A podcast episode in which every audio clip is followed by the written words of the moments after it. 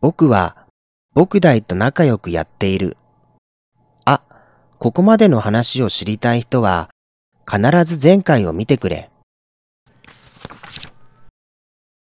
そんでもって話は戻るが、僕はなぜか、そのまま空き地に住んでいる。その理由は、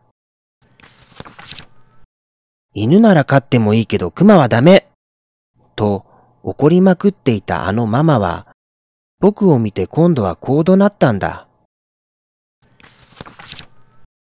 うちはマンションだからやっぱり犬もダメなの。なんだかわかんないけど、結局僕は僕大の家に住めなかった。ああ、僕はやっぱり一人ぼっちなんだろうか。だけど、ある時、僕は同類に出会ったんだ。なんとそのクマは、小さいのに幸せそうに抱っこされてるじゃないか。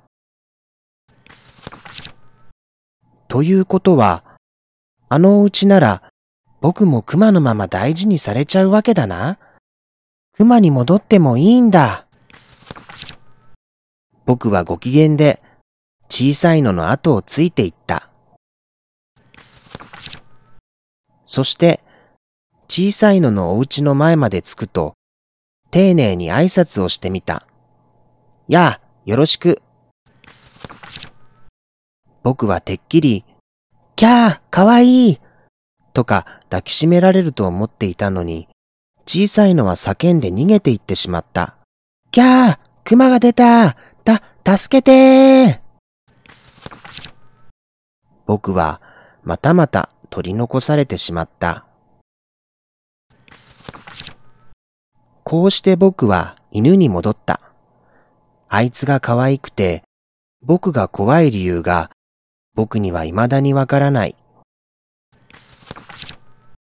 でも、なんだか犬としてのんびり暮らすのもいいかな、と思った。